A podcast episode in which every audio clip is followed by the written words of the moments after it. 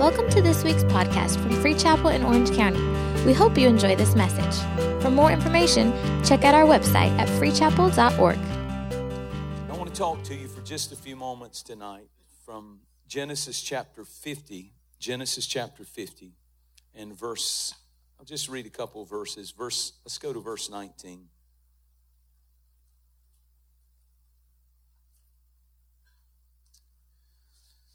Then his brothers, let's go to, let's go to, well, let's go back to 19. And Joseph said to them, Do not be afraid, for am I in the place of God?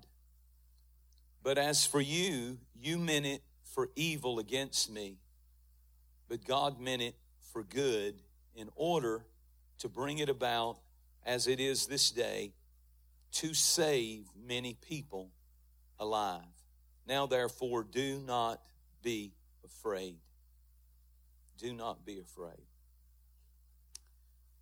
You meant it for my evil, that famous, famous verse, but have you ever really looked into what that is in reference to? You meant it for my evil, but God meant it for my good. Jacob was an old man and he had died, or he was on his deathbed and he had gathered his family around and he died. And Joseph was not there at that very moment. And so the brothers came up with an idea. They said, as soon as daddy is dead, he's going to get us back for throwing him in that pit and making him go to prison for some say 13 years, some say 17. There's a dispute, but it's a long time either way. And so the brothers said, the only reason he's treating us nice is because daddy's alive, and when daddy dies, this is in this chapter, I, don't, I didn't have time to read it. But he said, when daddy dies, they were talking to one another, he's going to kill us. So let's make up a story. And let's tell him that dad's last request on his deathbed was that you would not hurt us. Now, their daddy didn't say nothing about that. And, and so they come to him, and just the, the verses before we get to this, and they said, Daddy had one last request. I'm paraphrasing.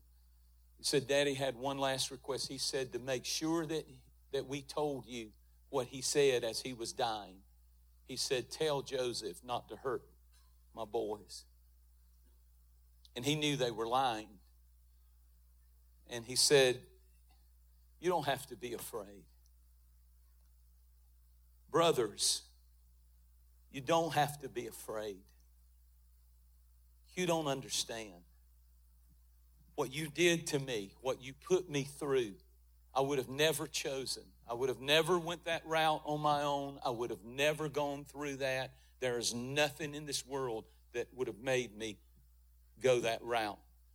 But I look back now and I understand that what you meant for my evil, God meant for my good. So relax. I'm not going to hurt you. I'm actually grateful that you put me through what I was put through, or I wouldn't be where I am.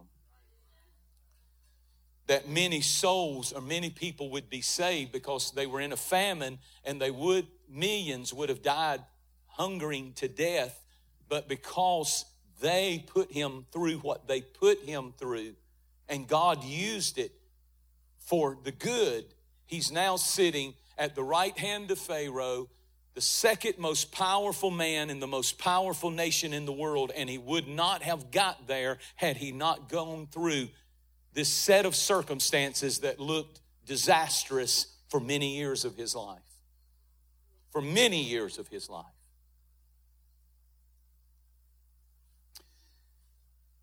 I mentioned in the book Acres of Diamonds a story that a columnist by the name of Abby, dear Abby, very famous back in the 70s and 80s. She's dead now. But she used to write columns in syndication and they would be put in all the major newspapers. And she wrote a true story about a man and his son. And what happened was the man's wife died early. And of course, that was the son's mother. He was an only child. And the man had to raise the son by himself. He did the best that he could, but he was a very successful businessman, and his business began to grow bigger and bigger and more and more. And he did the best that he could with the son, but he he did not spend a lot of time with him, and the business was growing, and he was distracted. And to make a long story short, the son graduated from high school with honors. He was a good kid. Went off to college and stayed in college for four years, graduated with honors. The relationship was up and down. It was the boy carried a lot of resentment because he always kind of felt second place in the relationship to his father, and something was missing because of the lack of a mother.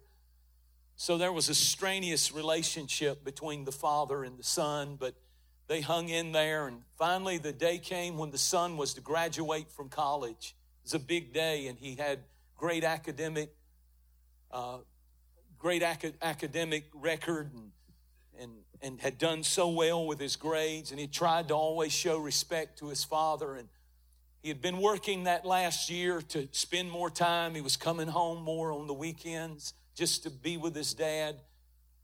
And he kept dropping the hint the senior year that he wanted a graduation present. His father was super wealthy, he could afford anything that you can imagine. And this is a true story. And he said, uh, he said, Dad, all I want, I've never asked you for anything. I, I don't care much about stuff, but there is one thing that I've found that I'd love to have for graduation. You asked me, what do I want for graduation? And I found what I wanted. He took him to a car dealership, and there was an old sports car that he really liked, and it was expensive, but it was nothing to that dad to buy that gift for his only son, and, and he certainly could afford it. And he told him that's the one. They drove it. He thought for sure that he would get that car for him for graduation. And the day comes for graduation out of college, and he goes, they go to the graduation, and that day they come back to his vast estate, to the father's beautiful mansion and beautiful, spacious home. And he says, Son, come into my study. I want to give you your graduation present. He walked into this big office study that he had in his, in his home and said that he sat down across the desk from his father. And his father had a his father had a package and it was wrapped. And he said, Son, I got you something very special for your graduation. I love you and I wish you the best in the future. And he pushed it across the table. The son the son did not react well. He, he was not what he asked for. I thought I made myself clear. I, he even had his friends to drop hints and any of his relatives to drop hints. What I want is that sports car. And he opened up the present, the present, and to his shock, there was inside a box, and he lifted the lid of the box off, and there was a Bible a Bible with his name, the boy's name, engraved in large print on the front. And he was so disappointed and he did not handle his anger well. Especially knowing that this gift of a Bible came from a dad who was not ever overly religious at all, barely went to church. It just hit him wrong. And he became enraged and he shoved that present back across that desk, stood up, and said, Thanks, Dad. Thanks a lot. He said, But son, aren't you going to open it? He said, I already have opened it and I don't need that right now. I've got things I want to do. Son, wait, wait, please. And he goes out, slams the door. He's so hurt, so offended, so mad at his daddy. All of that pent up anger. It was just the just the, the, the outer shell of what was really going on, resentment that his dad had always put other things he felt ahead of him. He left that day. He broke off all communication. He refused all of his father's phone calls. He would have nothing else to do with him. He went off. He used his dad's name to get some connections and started with a small job and had his dad's gifting, I guess, and he built a massive business. He found the girl of his dreams, married her, never invited his dad to the wedding, never reached out, refused all communication for years, had a son, had a second son, and when he had his second son, something happened. Something happened in his heart, and he thought of his father, and he thought, it's time, it's time to fix this thing. I miss my dad. My dad should has never even met his grandchildren, and something's not right about this. And so he he decided to take a trip with his whole family. He loaded them up and he said, We're going to we're going home to see my father. And on the drive, as fate would have it, his father had a massive heart attack and died. And he got there and found out that his dad had passed. They had the funeral. After the funeral, the father left his son everything that he owned. He inherited it all, including that massive home and all of his wealth. And he went to that home after the funeral brokenhearted. He had a hole in his heart the size of a battleship. He walked into that study, and it was the last place that he saw his father alive. He remembered the conversation, and as he sat there in his dad's seat in front of that office, looking at some of the papers that had been left, he noticed up on the shelf that same box. That box that had been wrapped and gifted, and he walked over to it and took it off the shelf. Of course, it was unwrapped. He took the lid off. And when he pulled the Bible out, he noticed that it had a Bible marker on one place. And he opened it up, and it was Luke chapter 11 and verse 13. If you, and it only had one verse underlined and marked in the whole Bible. If you, being earthly, know how to give your children good gifts, how much more will the Heavenly Father give the Holy Spirit to them that ask? And it so moved his heart that his father had marked that Bible in that place that he began to weep. And when he reached down and grabbed the Bible and pulled it to his chest, something fell out of the Bible. And he reached down and it was a key, it was a car key. And sure enough, he went out into the spacious garage of that big home and he saw over in the corner of the garage a car that was under a cover of dust and he lifted the cover up and it was the sports car that he had asked his father for graduation to give him. I don't know that he could ever drive that car and enjoy it again because of the memories and all of the pain that came from that experience. But the thing that I want you to understand that is so powerful is the boy received everything he asked the Father to give him, but he didn't like the way that it was wrapped. He didn't like the package that it came in. He, he didn't understand the wrappings that that gift would come. And when you receive from God many times, the gifts that God will give you, the greatest gifts, will come in strangely wrapped boxes. That boy got what he wanted, but he didn't like how it was wrapped. He got exactly what he wanted, but he didn't like the package that it came in. He rejected it, not realizing when he shoved it back at the Father that he was rejecting everything that he asked the Father to give him. We only want the good, perfect, finished gifts that God gives us. And most of God's gifts, ladies and gentlemen, you serve a God who gives his children strangely wrapped gifts. You want it? You really want it? It's not going to look like what you think it's going to look like, and you're not going to get there from a straight path to here to there.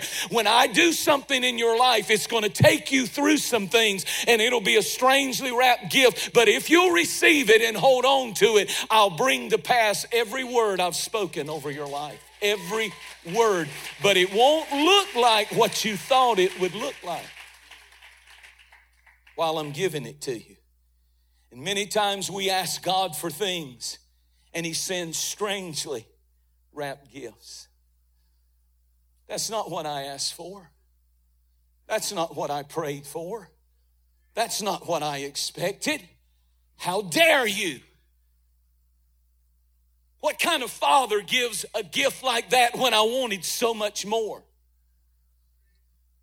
I was a teenager, and I'll never forget the night that Ronnie Brock, a preacher, preached in Kenly, North Carolina at the Church of God camp meeting. And I was just a teenager, maybe 16 years old, 17, somewhere in there. 16, I think. And as he was preaching, it shook me to my core. As he was preaching, I saw my destiny as that man paced from one end of that platform to the other and preached like a man from another world. It, it messed me up, and I, I, I began to weep, and I didn't know why. That was so unlike me, but I was broken because I knew in that moment God was showing me my future. And He said, One day you will be up there doing that. That night in that tabernacle, he gave an altar call, and many hundreds of young people came forward, and I was one of them. And I found, much like these beams, I found a beam on the far side of that tabernacle, and I knelt in the groove of it, and I wept, and I prayed, and I realized that God, if I ever, if I ever preach, I want to preach like that man preached because he moved me unlike any preacher I'd ever heard. I was, uh, I was, I was almost a senior and about to start school as soon as that summer would pass. I had my music. I was popular. I ran with the popular crowd, starting to do some of the stuff just to hang out with the right people, having fun, living my life. And as it would have, that year I received from God a strangely wrapped gift. God was about to prepare me to do exactly what I asked Him for and what He told me He wanted to do, but I didn't recognize it because it came in a strangely wrapped gift. I began to get bulls all over my body from the top of my head all down my face, my eyes, my nose would swell, my lips would swell, my fingers, my ears. It was, it was all over my neck, all down my chest, all down my back. I looked like a monster.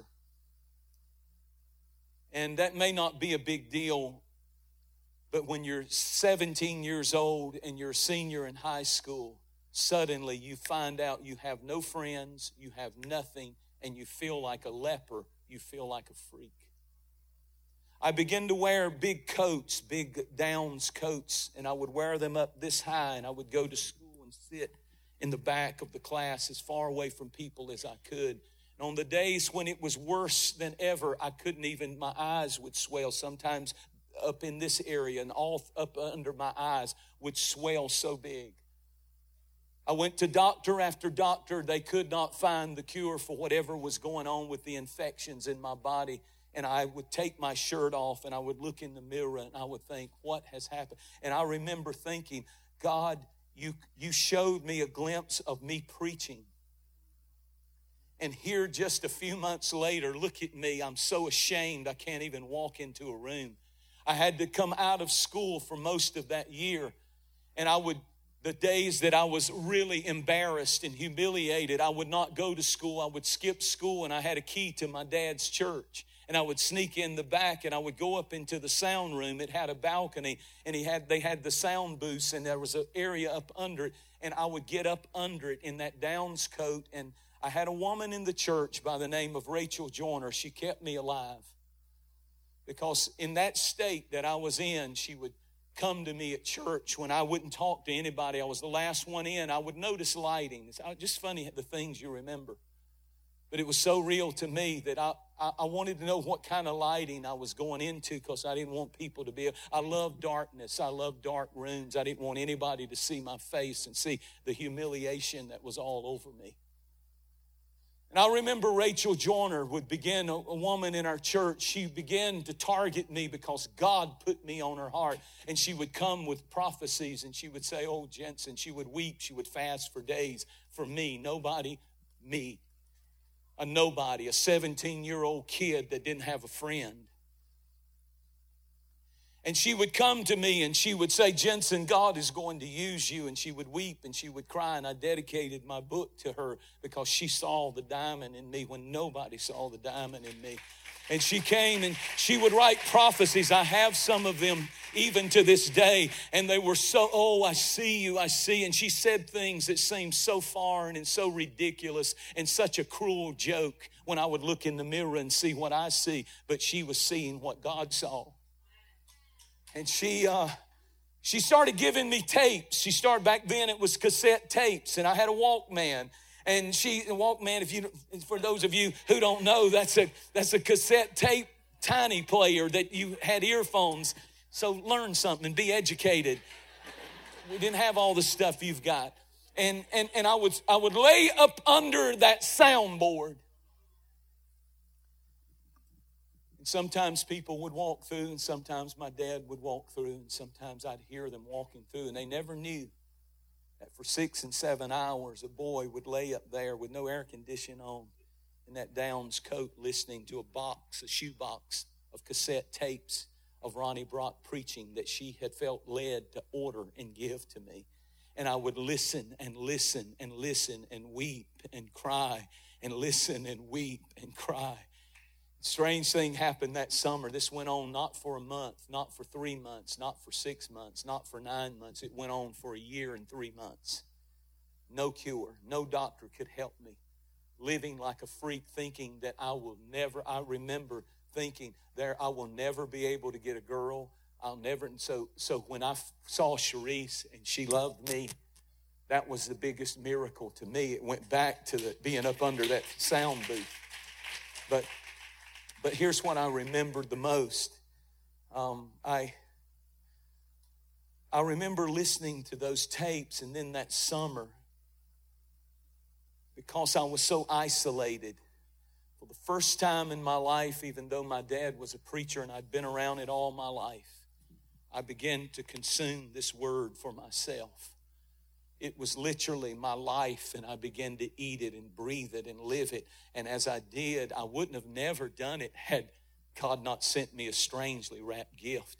I would have been out smoking pot and getting high and getting drunk, and sleeping around. But because of the strangely wrapped gift, something happened to me and I got into this book like never before. And then I started picking up my saxophone and I had learned the scales and stuff, but I'd never taken it seriously, didn't care, just learned in band. But that summer, I started practicing because I didn't have no friends. I didn't have, it's a strangely wrapped gift. I started practicing the saxophone and playing the saxophone. The saxophone was what God used to get me on national TV to preach. If I hadn't been a sax player, Jan Crouch would have never invited me to TBN. She heard I was never invited for the first three years on TBN to preach. It was always, he's the sax player. Know where the sax playing came from?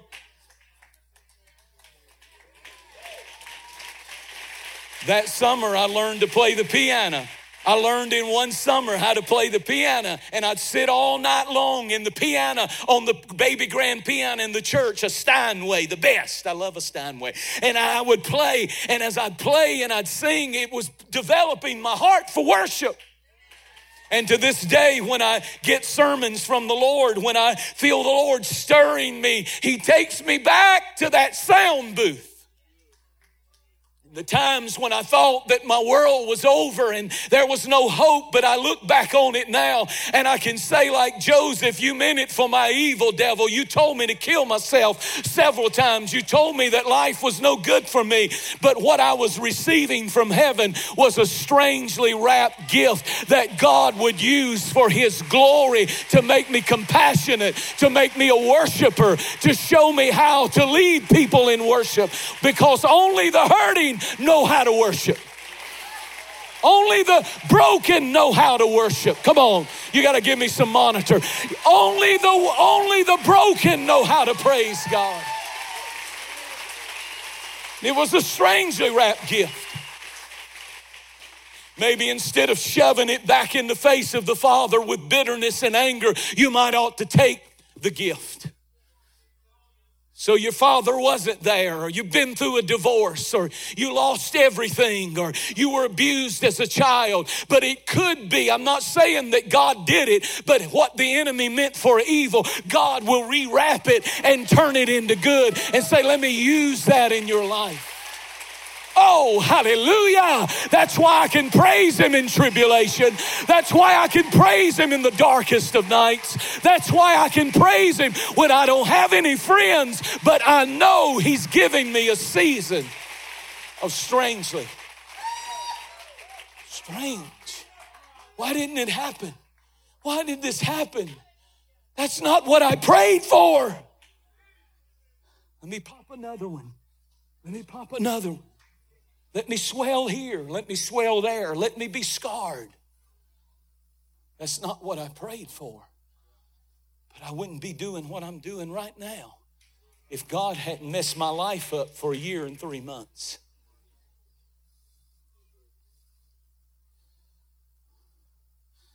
Joseph said, You meant it for my evil, but God meant it for my good. Moses means drawn out. Moses was a deliverer. It was part of his destiny. His mother would hold him on her knee and say, Boy, one day God's going to use you to deliver Israel out of Egyptian bondage. Oh, you're a deliverer, drawn out one, and you're going to draw the whole nation out of slavery. And one day he's out and he's watching an Egyptian beat a Hebrew, and he feels destiny tugging on him and he takes up for that Hebrew, and they get in a fight, and he kills the Egyptian and buries him in sand, but his toes were left sticking out, apparently. And man comes the next day and starts a fight with his brother Aaron, and Big Moses takes up, he must have been a good fighter because he took up for Aaron. And when he took up for Aaron, the guy said, What are you going to do? Kill me like you killed that Egyptian that you buried and tried to hide? And, and Moses knew, Oh my God, it's out. Pharaoh's going to hear that I killed an Egyptian and I'm going to go, uh, my head will be cut off. So watch, here comes, here comes a strangely wrapped gift. Head to the desert for 40 years. Come on, big shot deliverer, mighty world prophet. God's going to do something great. Oh, yeah, you're going to get the Ten Commandments, all right. Go to the desert for 40 years and nobody's out there, and you're going to learn where every rock is. You're going to learn where every water hole is. You're going to learn how to deal with scorpion stings and rattlesnake bites. You're going to learn how to survive the heat and the cold. And you want to know why? Because there's going to come a time when you're going to go right back to Egypt, as a matter of fact, in 40 years, and you'll say, Come out. And when they come out, they're going to need to have a leader who's been through something so that he can take them where the water is in the desert, take them through. He's training you, he's preparing you. It's a strangely wrapped gift.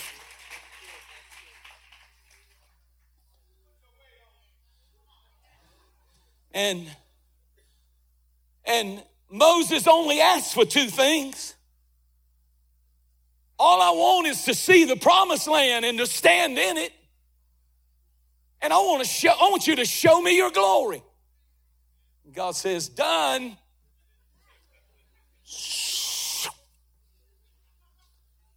That's not what I prayed for. I'm dying in Jordan on Mount Nebo. I'm Moses because I smote the rock. God won't let me go into the promised land. He, I feel I hear so much preaching in my head right now. Moses Moses did not understand. This is a strangely wrapped gift. Moses didn't understand that the, he represented the law, and the law can't take you into the promise. So, Moses, you've got to die so that Joshua, which is Hebrew for Jesus, Yeshua, so that Joshua can take you where the law can't take you. I'm to let you die and I'm to let Joshua take them in because Joshua was a type of Jesus and the law and works cannot make it happen. But by the way, I'm to get you where I told you. I think your prayer request is you want to go to the promised land and stand in the promised land. Okay, let's make that happen 2,000 years later. Mount of Transfiguration. I hear people preaching all the time Moses never made it to the promised land. Lie. Yes, he did.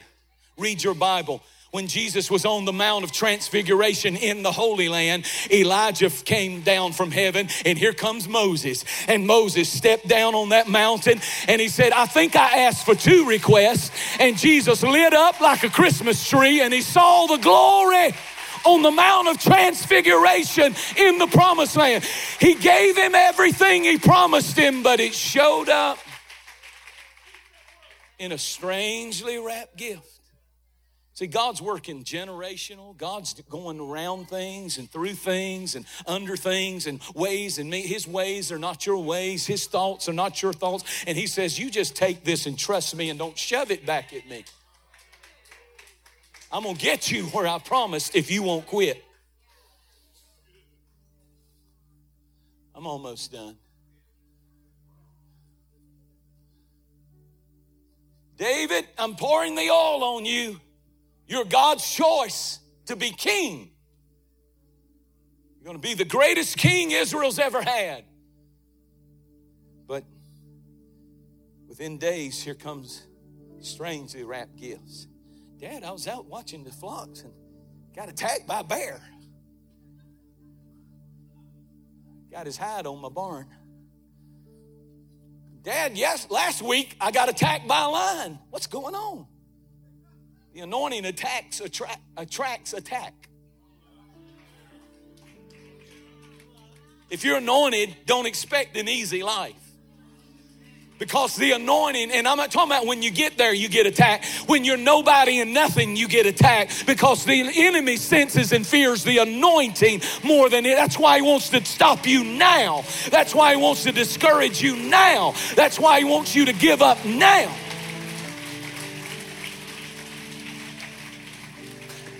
strangely wrapped gifts a bear, a lion, a big old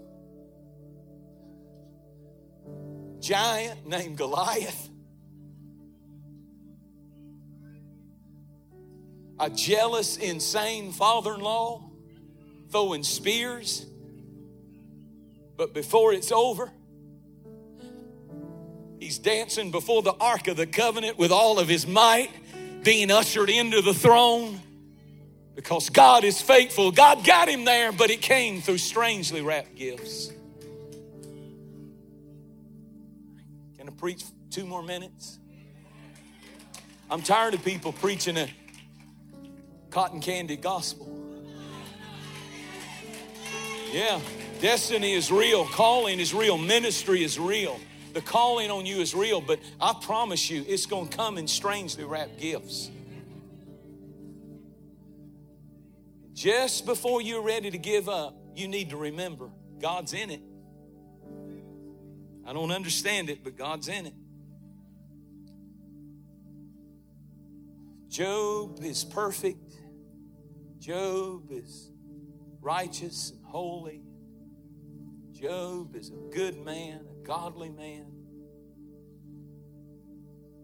Everything is blessed that he touches. God says, I'm going to take you higher than you've ever been. Congratulations. Starts getting UPS strangely wrapped gifts all in one day. His servants, his flocks, his cattle, his wealth wiped out by a fire. Package number two. Sons and daughters are in a house having a party, having a feast. A tornado comes, and out of all the homes that it missed, it hit his children. And the one time that they're together, he's a righteous man. He's not a terrible sinner. He's a righteous man. And his family is wiped out. Ten children die when the roof caves in. Congratulations. It's a hideous, hideous gift that God shoved at him. Then comes another gift boils all over his body, suffering, weeping, pottery, scraping, trying to get some kind of relief. Shaved his head, sitting on ashes, sackcloth, weeping, crying. Well, he still got his friends. They surrounded him in a semicircle. He had three friends, and one of them began to open his mouth. They just sat for seven days and looked at him. At the end of seven days, they spoke up, and one said, You're a liar. Another one said, You have secret sin. You're a hypocrite. You're not living the right life, and God's getting you for what you've done. Well, he still had his wife, and I'm not beating up on her because if I'd lost 10 of my babies, I don't know what condition I'd be in toward God either. Oh, come on, we act like she's some kind of horrible person. You let a mother lose 10 children and see how she does with a God she doesn't understand.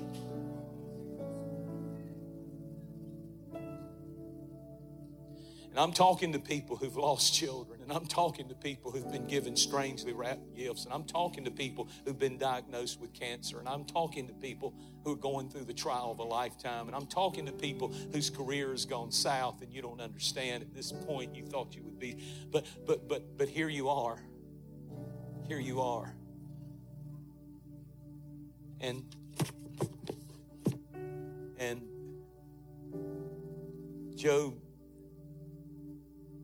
has a decision to make. Are you going to shove it back in the face of the Father and storm out? Say, I'm done with you.